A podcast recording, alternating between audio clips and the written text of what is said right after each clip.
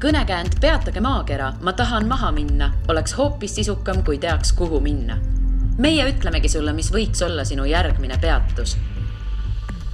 tere, head kuulajad, teiega on Õhtulehe reisipodcast Järgmine peatus ja mina olen Liina Metsküla.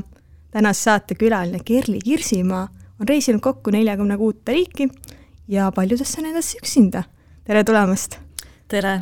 no mis sind selle üksi reisimise juures võlub? Äh, üksi reisimise juures mind äh, võlub äh, kõige rohkem see, et üksi reisides ma olen avastanud, et tegelikult kohtub palju rohkemate inimestega kui siis, kui ma reisin kas sõbrannaga või grupiga või kellegiga kahekesi, et tegelikult minu esimene üksi reis oli Islandile ja ma läksin sinna tegelikult niimoodi, et ma tegelikult ei planeerinud üldse minna sinna üksinda,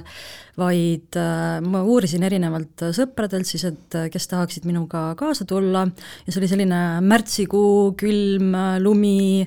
ja kõik äh, tuttavad ja sõbrad olid, et noh, et kas ei olnud neil parasjagu vaba ressurssi, aega minuga sinna kaasa tulla,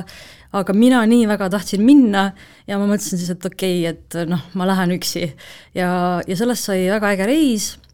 ja tegelikult ka siis äh, minu eelnevalt, ma olen eelnevalt elanud ka äh, mitmetes äh, riikides, kas lühi- või pikaajaliselt, ja, ja kuidagi nagu sealt on tulnud selline julgus äh, üksi, üksi reisida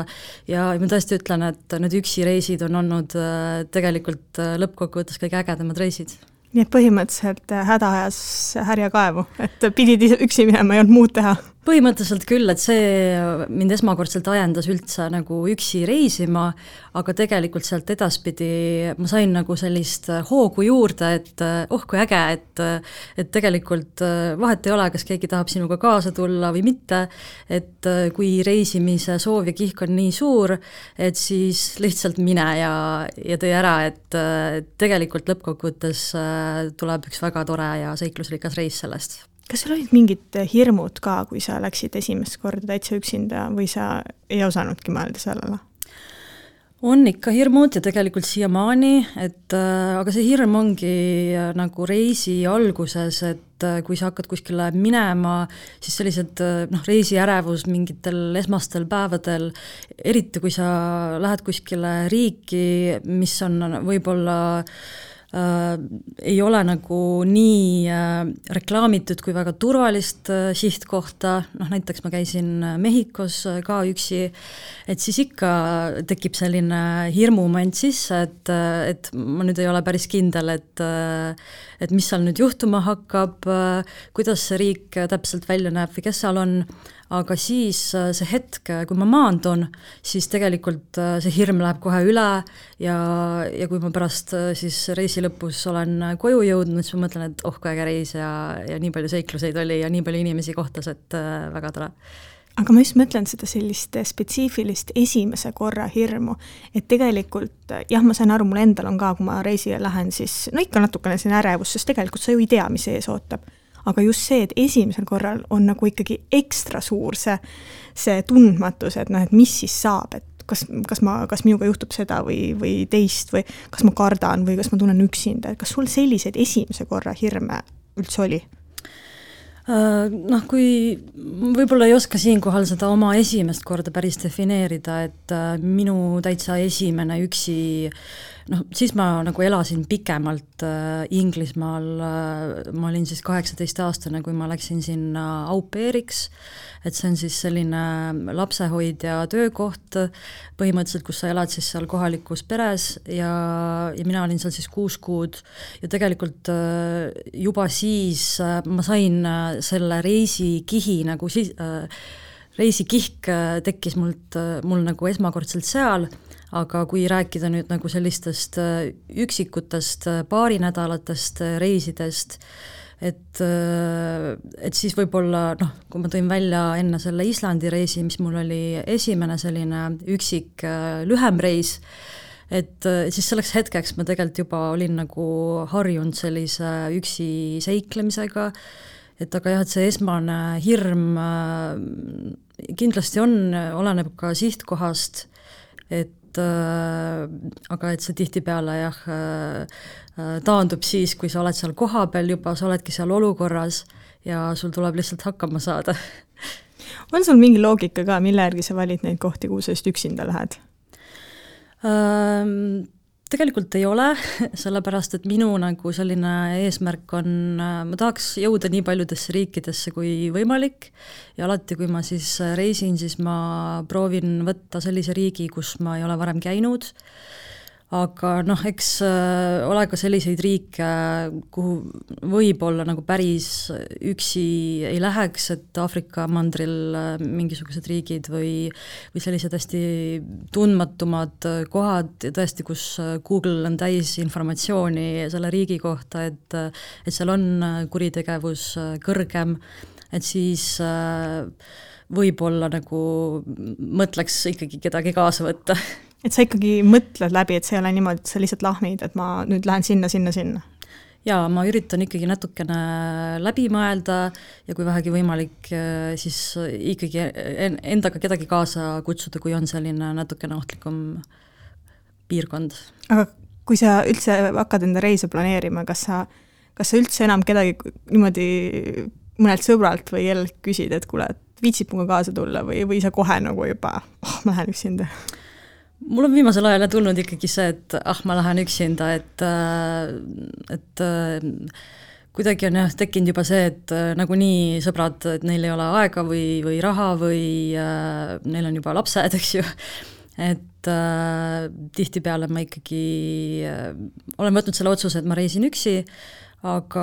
noh, vahepeal uurin ka, et äh, kui keegi võimalusel tahab kaasa tulla, et siis, siis las tuleb, et äh, aga ma need piletid tegelikult ostan nagu üksinda ära juba ja siis tagantjärgi uurin, et äkki keegi tahab kaasa tulla ja kui ei taha, siis, äh, siis nii ongi ja siis ma lähen üksi.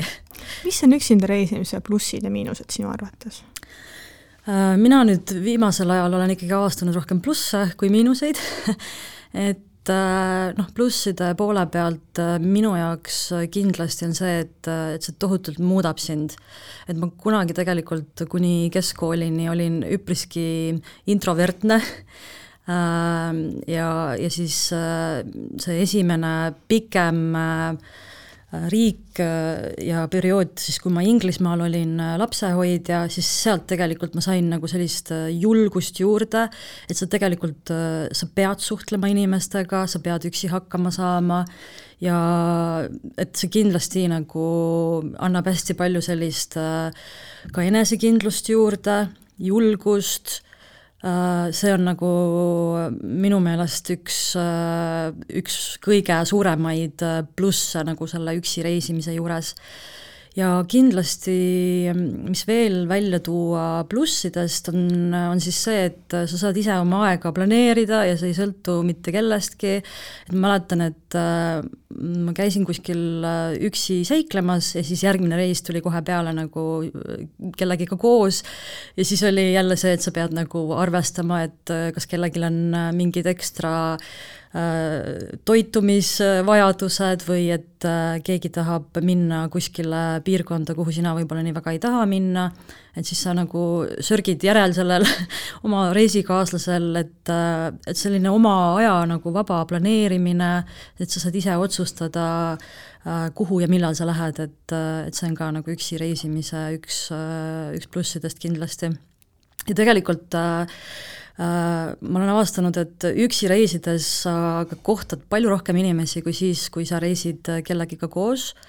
et äh, ma mäletan, et äh, kui ma läksin Vietnamisse, siis ma tahtsingi sinna minna niimoodi, et et ma tahan nüüd minna üksi ja olla üksi ja, ja kuidagi nagu äh, ma ei tea, tegeleda iseendaga. Ja siis äh, ma jõudsin lõpuks lennujaama ja ma et oh, nüüd ma olen lõpuks üksi, sest terve see reisiaeg mul oli keegi kuskil ja ja ma kohtasin nii palju inimesi kuskitel hostelites, isegi tänaval, eks ju, et et lihtsalt tõesti noh, mingid päevareisid, mida ma broneerisin kuskil äh, hostelite seal äh, vastuvõtulaudades, eks ju, et äh, ja ma avastasin ka, et nii palju teisi inimesi reisib üksi ja, ja kuidagi tekkis mingisugune võrgustik et tõesti, alati, kui ma siis oma üksi reisilt koju jõuan, siis ma avastan, et vau wow,, et äh, ma kohtusin nii paljude inimestega ja kui ma reisin kellegiga koos, siis sa oled ikkagi ninapidi koos nagu oma sõbrannaga ja sul ei ole seda vajadust nagu isegi leida endale mingeid inimesi ümber, et äh, et need on äh, kõige suuremad plussid üksi reisimise puhul, aga kui nüüd rääkida nendest negatiivsetest pooltest, siis äh, ikkagi et äh, noh, kui ma ennem ütlesin, et äh, üksi reidis, reisides sa kohtad hästi palju inimesi, aga teisalt äh, ikkagi on ka hetki, kus sa oled üksinda või see üksindus nagu on, on kuidagi sinu, sind võtnud üle, et et noh, inimesi küll on hästi palju, aga nad vahelduvad, eriti siis, kui sa reisid niimoodi, et sa vahetad oma piirkonda või sa ei ole kogu aeg ühe koha peal. et siis sellist nagu ühte inimest, kes on kogu aeg sinu kõrval, nagu seda inimest äh, tihtipeale siis ei ole, ja, ja teiseks siis üksi reisimise üks miinuseid on kõiksugused äh, ohtlikud või sellised keerulised oru, olukorrad, kus sa nagu tõesti tunned, et nii, nüüd ma olen üksi ja nüüd mul tuleb üksi hakkama saada ehk siis miinuseid oli märksa vähem? Äh, jah, et nagu ma ütlesin, et mina olen nagu enda jaoks avastanud pigem plusse, et see tõesti nagu muudab sind ja, ja sa kohtud nagu nii paljude inimestega, aga noh, et see kindlasti igaühele nagu ei sobi, on ju, ja võib-olla igaüks ei ole nagu nii aldis äh, suhtlema võõraste inimestega või nagu leidma neid inimesi, aga mida rohkem sa üksi reisid, siis seda vabamaks sa tegelikult muutud no ma olen äh, kõikide sinu punktidega hästi nõus, aga ma miinuste hulka võib-olla lisaksin äh, kalliduse selles mõttes, et ütleme niimoodi, kui sa pead takso võtma, noh, selles mõttes, et on vahe, kas sa jagad selle kahega, kolmega või maksad üksinda, see on päris jama. Äh, nii ja naa, sellepärast et on reisikaaslaseid, kellel on hästi kõrged standardid ja, ja siis sa pead kuidagi nagu klapitama neid omavahel, et äh, mõni reisikaaslane tahab võib-olla ööbidagi hästi kallites hotellides ja ja, ja sõita kogu aeg taksoga, aga kui sa oled üksi, siis sa saad nagu otsustada ise, et okei okay,, et äh, ma lähen sinna äh, Äh, hostelisse või sõidan pigem bussiga või kasutan ühistransporti, et äh, mina nagu küll ei ütleks päris, et see hind nagu mängib siin väga suurt rolli, et sul on ikkagi nagu mingi mingi selline otsustusraamistik, kus sa saad nagu ise, ise mängida üks asi, mis mulle jäi kõrva, sa rääkisid, et sa kohtad ka tänaval inimesi, kuidas, kuidas tänaval inimeste kohtamine täpsemalt käib? mul on üks näide selle kohta Taist, kus ma siis äh, mm, külastasin, äh, ma ei mäleta, kus see täpselt oli, aga ma seal liikusin ringi, vaatasin neid templeid ja, ja siis ma nagu vaatasin, et seal oli üks üksik tüdruk, kes ka kuidagi niimoodi hajevil pilguga seal oli ja vaatas neid templeid ja ma läksin ise ta juurde tegelikult ja alustasin vestlust, et et ma näen, et sa oled siin üksi, ma olen ka üksi. Ja, ja siis lõpuks me veetsime terve päeva koos, käisime seal kohvikutes ringi ja rääkisime juttu, et et ka see on võimalik mulle tundub, et see, et see töötab rohkem kuskil tõesti, kui mõlemad on välismaal, mitte siinsamas Tallinnas äh, kesklinnas astud kellelegi ligi, teine vaatab, et sa oled hull või mida sa tahad minust. absoluutselt, sellepärast et äh, ma sain aru, et ta on ka välismaalane, ta ei näinud, eks ju, tailase moodi välja ja, ja ma nägin, et ta oli ka nagu üksik turist ja, ja selles mõttes äh, kuidagi mõtlesin, et okei okay,, et ma lähen tema juurde ja ühendame jõud, et, et noh, kodus ma ilmselt seda ei teeks kas sinu eesmärk eraldi on siis äh, just kohata uusi inimesi, et või, või sa vahepeal tunned ka, et ma ei tea, ma olen, ma olen need päevad üksinda, et ega ma ei tahagi kellegagi väga suhelda? Äh, nii ja naa, et vahepeal tõesti mõtled, et, et tahaks nagu lihtsalt äh, olla omaette ja, ja vaikselt toimetada, aga kuidagi nagu äh, on olnud see isegi vahepeal lausa võimatu, et et eriti siis, kui sa ööbidki kuskil äh, hostelites, sul on nii palju nagu selliseid inimesi, kes tulevad ise su juurde, hakkavad rääkima äh,, nad saavad aru, et sa oled üksi ja siis on kuidagi ka, et aga miks ma siis siin nagu üksi konutan, et et äh, võtad siis lihtsalt sappa ja, ja, ja reisid koos edasi, et äh, ja mul tegelikult üks hästi hea näide kus inimesi kohata üksi reisides ja mis minul on olnud nagu viimase aja õppetunde, on, on see free walking tour Äh, mis on siis selline ülemaailmne algatus äh, üle maailma äh, minu teada, et, et korraldatakse siis selliseid ähm, linna ekskursioone, et noh, seda reklaamitakse kui free walking tour, aga see põhineb nagu siis sellisel annetusel või et kui palju sa ise nagu tahad lõpus anda. ja ma mäletan, et ma olin vist Kiievis ähm, aasta vist oli kaks tuhat kaheksateist ja ma olin seal nagu üksi ja siis ma tegin selle äh, free walking tuuri nagu suhteliselt oma reisi lõpus. Ja, ja siis oli niimoodi, et seal oli ka nagu hästi palju ägedaid inimesi, kes olid siis sinna kohale tulnud, et seda free walking tuuri nagu teha seal äh, linna peal ja mõtlesin, et issand, miks ma ei teinud seda nagu esimesel päeval, sest ma oleks saanud sealt nagu nii palju sõpru, kellega nagu siis ma ei tea, kas või ülejäänud oma reis, reisiaeg seal olla kohapeal ja, ja koos teha, et ja pärast seda ma mäletan, et äh, ma, nii kui ma kuskile lähen, ma katsun äh, suhteliselt esimestel päevadel teha seda free walking tour'i. et sealt nagu saab ka väga palju tutvuseid ja ägedaid inimesi, kellega nagu koos äh, seigelda aga kas siis, kas see siis tähendab, et täitsa reisid ka edasi nendega koos, et tõesti, et mitte siitsamas ühes linnas, vaid ka lähed järgmisse, teise, kolmandasse linna? Äh, niimoodi vist päris ei ole olnud, et äh, on ikkagi olnud see, et ma olen kuskil ühes linnas ja siis ma olen kedagi kuskil kohanud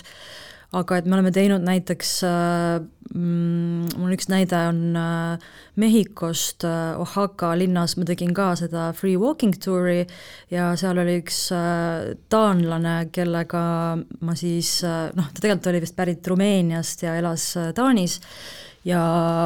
ja temaga me siis äh, näiteks tegime niimoodi, et äh, me broneerisime neid päevareise nagu siis äh, oma oma hotellidest ja hostelitest ja, ja reisisime nagu seal linna ümbruskauds, ümberkaud- äh,, ümbruses olevates nagu kohtades ringi, et et aga niimoodi, et päris, et äh, me pakime koos kotid ja lähme edasi nagu järgmisse linna, et äh, seda, seda nagu ei ole olnud, jah veel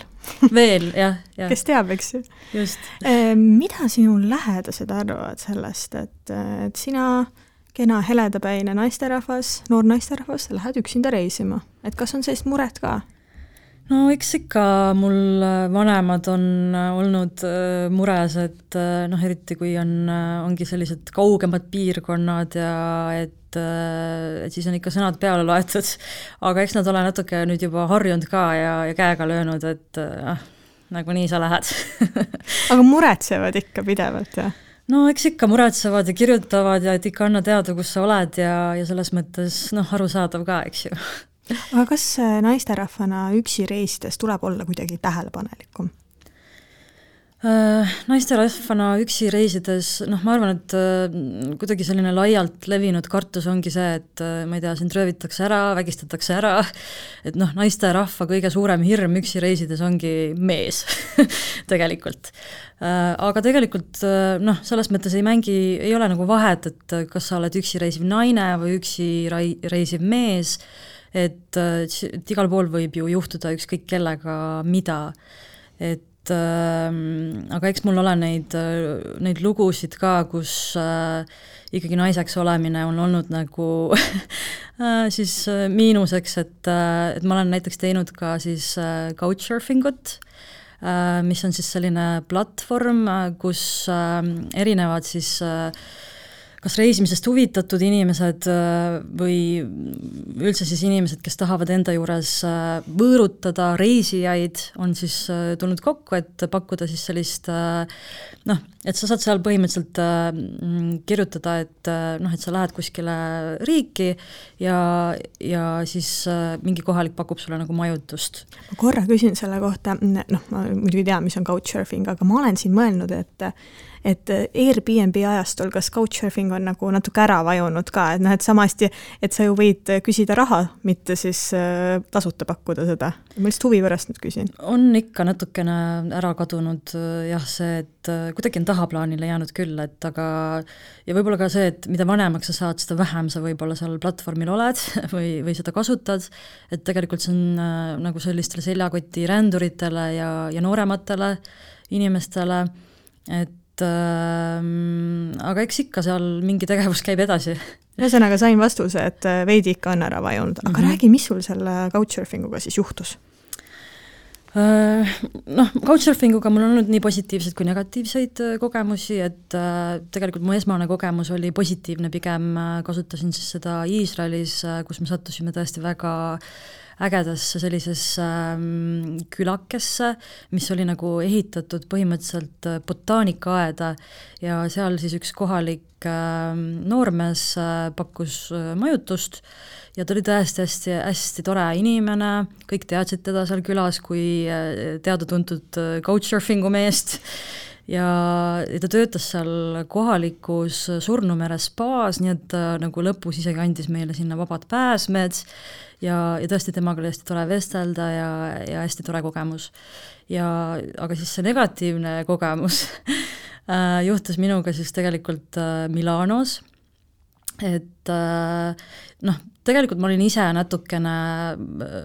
rumal, et ma kuidagi nagu ei mõelnud seda läbi või, või tormasin nagu pea ees vette.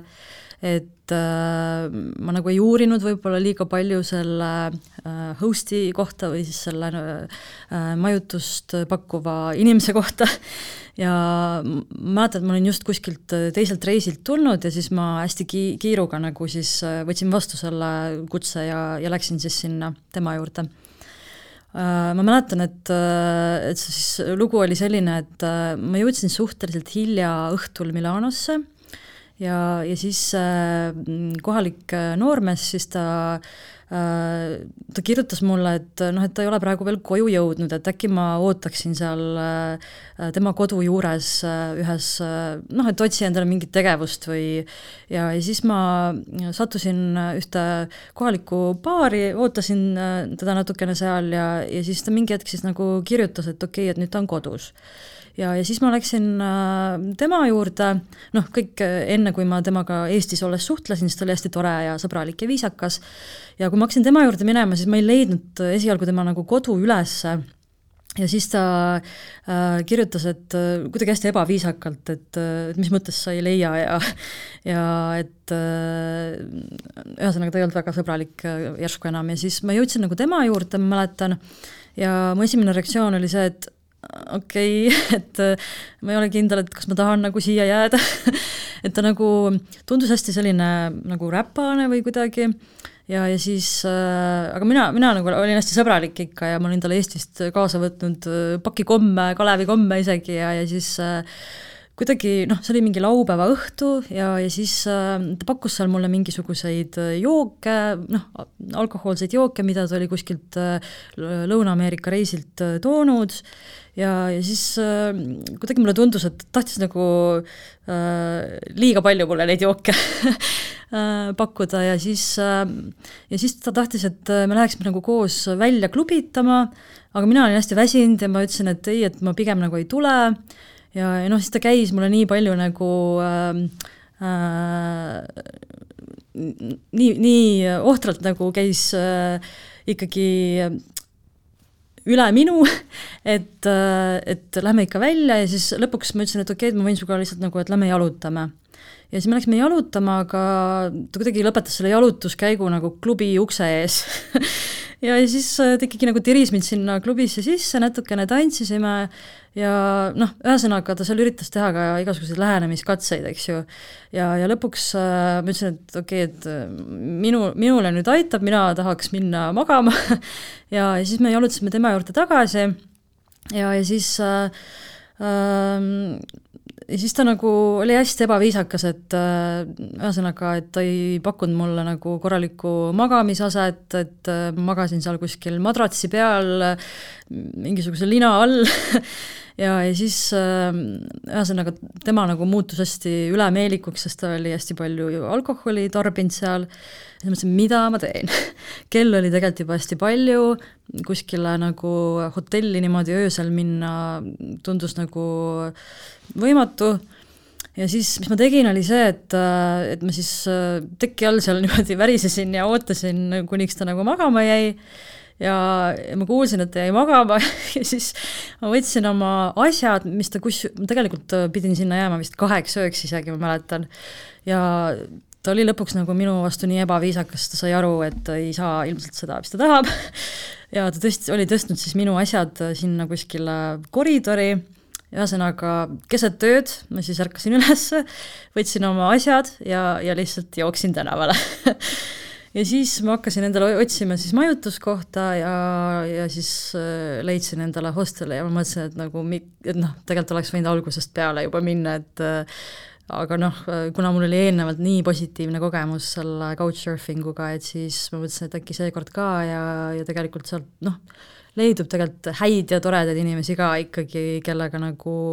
vestelda kohalikust kultuurist ja, ja kõigest, et et aga seekord läks siis jah nii aga pärast ma eeldan, sa lugesid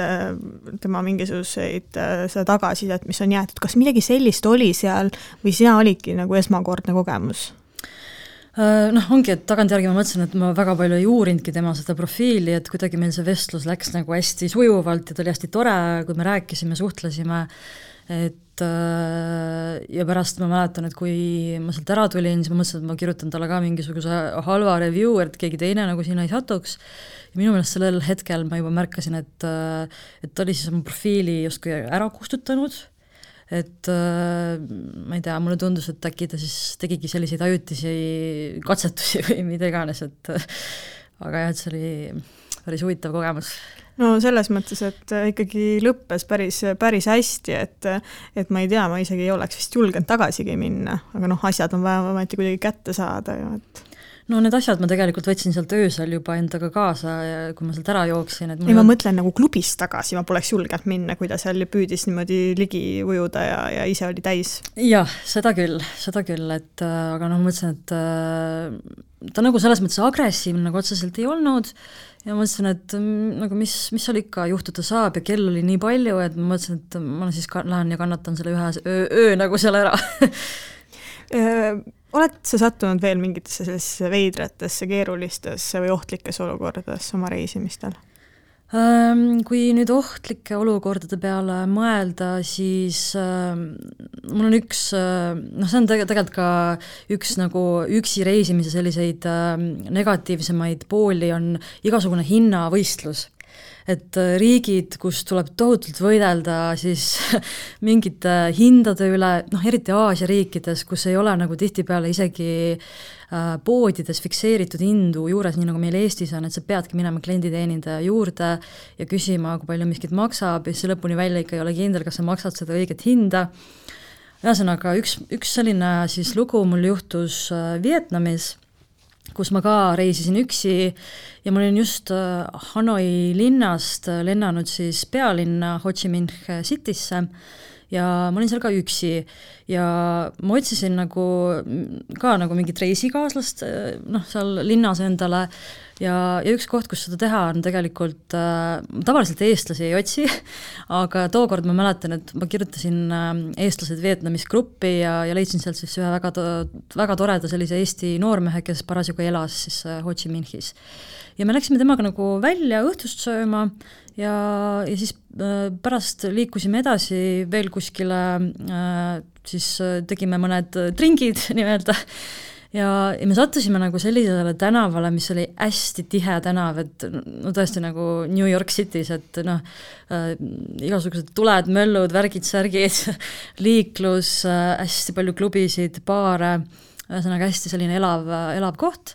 Ja, ja kui me olime seal nagu siis äh, lõpetanud, siis me küsisime arvet. Ja see arve oli nagu äh, ma ei tea, viis korda suurem, kui oli menüüs kirjas. Ja me hakkasime siis seal nagu äh, viisakalt uurima klienditeenindaja käest, et aga et kust selline hind tuleb. Ja, ja lõpuks kuidagi juhtus niimoodi, et meil oli seal laua ümber, ma ei tea, mingisugune viis teenindajat ja, ja mitte keegi ei selgitanud meile ära, et kust see hind siis tuleb, ühesõnaga meil aeti seal mingisugust umbluud, et, et mingid teenindustasud ja noh, ühesõnaga mingi täiesti eba, ebareaalsed põhjendused ja siis ma juba ise tegelikult äh, muutusin kuidagi selliseks, et äh, ma ei tea, et ma maksan seda hinda, mis on menüüs ja, ja kõik. ja, ja seal olid kuidagi hästi agressiivsed need klienditeenindajad ja, ja siis sealt äh, viiest või kuuest, ma ei, ma ei mäleta, palju neid seal oli, tuli üks teenindaja ja lihtsalt pani mulle lataki vastu põske mis asja? ta lihtsalt lõi mind ja selle peale, et sa vaidlesid või? selle peale, et me seal vaidlesime õiglase hinna üle appikene, ma ei suuda. pekki ja, ja siis selle peale ma ei tea, mina vist mäletan, ma tõusin püsti ja, ja lahkusin sealt ja, ja siis see Eesti noormees, kellega ma seal olin, tema vist noh, pani siis mingisuguse raha sinna laua peale ja me hakkasime sealt ära jalutama. ja siis juhtus veel selline asi, ma tean, et Vietnamis on äh, TripAdvisor on hästi äh, hästi nagu selline platvorm, mida kõik teenindajad ja nad väga hindavad nagu seda, et, et kui seal on nagu väga head tärnid, et siis sa oled nagu tegija. ja ma mõtlesin, ma lähen tagasi, ma teen sellest kohast pilti ja ma kirjutan TripAdvisorisse nagu sellise halva, halva siis soov, review, eks ju ja ma läksin tagasi, ma tegin pilti ja üks teine klienditeenindaja, kes, kes siis oli ka seal, kui me seal vaidlesime, ta nägi, et ma tegin selle pildi ja ta jooksis mulle järgi. Ja, ja ta virutas mulle veel kaks korda siis äh, tšuh-tšuh vastu põske. minul, mul ei ole kunagi olnud sellist kogemust, et noh, klient on ikkagi ju kuningas ja et klienditeenindajad käituvad klientidega selliselt, oli täiesti ebareaalne. Siin ei pea isegi klient kuningas olema, vaid selles mõttes sa ei löö teist inimest ju tõesti, ma olen nii šokeeritud sellest loost, ma ei oska mitte midagi öelda lihtsalt selle peale. aga tegelikult naljakas lugu juhtus sealt alles edasi, et äh... aa, sii-, nüüd läheb alles naljakaks või? minu arust oli praegu juba päris hea et äh, ma olin, ma olin nii šokeeritud, ma isegi mäletan, et ma poetasin seal mõned pisarad ja mäletan, üks Vietnami naine siis rattaga kõndis mul järgi, kogu see tänav nagu oli wow, mis, mis siin toimub, nagu ma mäletan, seal mingid inimesed vaatasid seda action'it pealt, mis seal toimus. ja siis üks Vietnami naine omas selle kübarakese, Vietnami kübarakese ja, ja rattaga kõndis mul järgi ja tuli, et issand, et, et noh, et vietnamlased tavaliselt ei käitu nii ja et ära võta seda nagu teadmist koju kaasa ja tal oli nagu häbi häbi nagu kohaliku inimesena seda kõike pealt vaadata. Ja, ja siis ma läksin tagasi oma hostelisse, ma olin nii šokeeritud, et ma rääkisin oma hosteli siis valvelaua teenindajatele, mis oli juhtunud. seal töötas siis kaks kohalikku Vietnami tüdrukut, nad olid õed. Ja, ja nad olid, et vau wow, ja et, et näita meile ka seda pilti, et, et kus piirkonnas siis nagu oli ja ma näitasin seda pilti ja nad ütlesid, et aa, aga et see ongi nagu halb piirkond ja nad, et see on tohutult korrupeerunud piirkond ja et äh, politseisse sul ei ole mõtet helistada, sest nad teevad politseiga koostööd. Et selline äh, noh, et korjavadki nagu sealt raha nagu nöörivad klientidelt, eks ju, siis jagavad selle umbes politsei vahel ära, on ju ja et noh, et ütles, et ainuke koht, kuhu sa võid nagu pöörduda, on siis äh, Eesti saatkond, aga kuna mul oli reisi lõpuni jäänud kaks päeva, siis ma mõtlesin, et noh, las ta olla, eks ju, et ma ei hakanud sellega tegelema. Ja, ja siis äh, üks nendest äh, õdedest äh, noh, küsis, et noh, et kas sul on midagi vaja, et et äkki sa tahad seda peavalutabletti või midagi, ma ütlesin, noh, et see kuluks marjaks ära küll, on ju. siis ta hakkas seda otsima, ta ei leidnud ja ta ütles, et ma lähen apteeki. Siis ta jooksis apteeki ja teine õdedest jäi siis sinna, seal oli üks diivan, kus ma istusin, jäi siis sinna mind lohutama. Ma seal mingi nutsin aga siis ma ei jõudnud seda apteeki läinud äh, õde ära oodata, ma ütlesin, et noh, et ma lähen äh, tutvu ära. Ja siis ma läksin magama ja siis pimedas toas ta tuli niimoodi vaikselt, et, et äh, hei, hei, et ma, et kahjuks apteek oli kinni, aga ma tõin sulle riisi. Et ma tõin sulle süüa. Nad olid tõesti väga armsad, kaks õde seal, ma mäletan, ja ja siis äh, see oli nagu perefirma ja järgmisel päeval terve hostel teadis, mis minuga juhtus. Ja, ja nende õdede isa, kes oli siis selle hosteli omanik, korraldas mulle piduliku õhtusöögi mis oli väga-väga armas. Et, äh, et selline tore, selline tore lugu. Jah, see on äh, täpselt see, mida ma, mille kohta ma ütlen, et äh, iga halb lugu on kunagi üks väga hea lugu, mida rääkida just, et noh, seal kohapeal ma küll mõtlesin, et issand, maailma lõpp on käes. Aga tagantjärgi mõeldes see on alati üks selline värvikas lugu, mida ma ka alati räägin siis oma sõpradele ja tuttavatele. Kuule, sa hiljuti tegelikult ju läbisid ähm, Mehhikos ka väikse vabatahtliku töö ja see oli džunglis.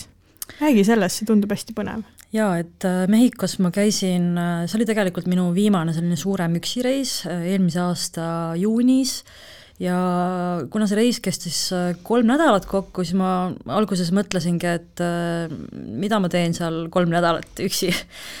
ja äh, siis ma avastasin ühe sõbranna kaudu siis ühe platvormi nimega Workaway, kus siis erinevad äh, kas siis farmid äh, või mingid kogukonnad, isegi ka hostelid äh, pakuvad siis sellist varianti, et, et sul on võimalus minna sinna vabatahtlikuks tööle, tavaliselt nad pakuvad siis vastu kas toitu või, või eluaset.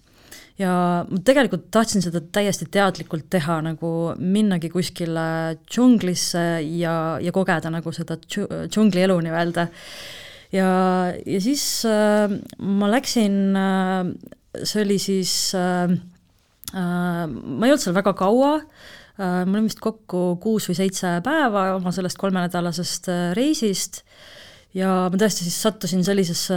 kohta vabatahtlikuks, kus ei olnud äh, põhimõtteliselt äh, mingit telekommunikatsiooni, wifi't, elektrit, äh, mitte midagi, et see noh, telefon tuli täiesti välja ära lülitada ja, ja sa lihtsalt olid seal, aga noh, seal oli ka teisi vabatahtlikke, et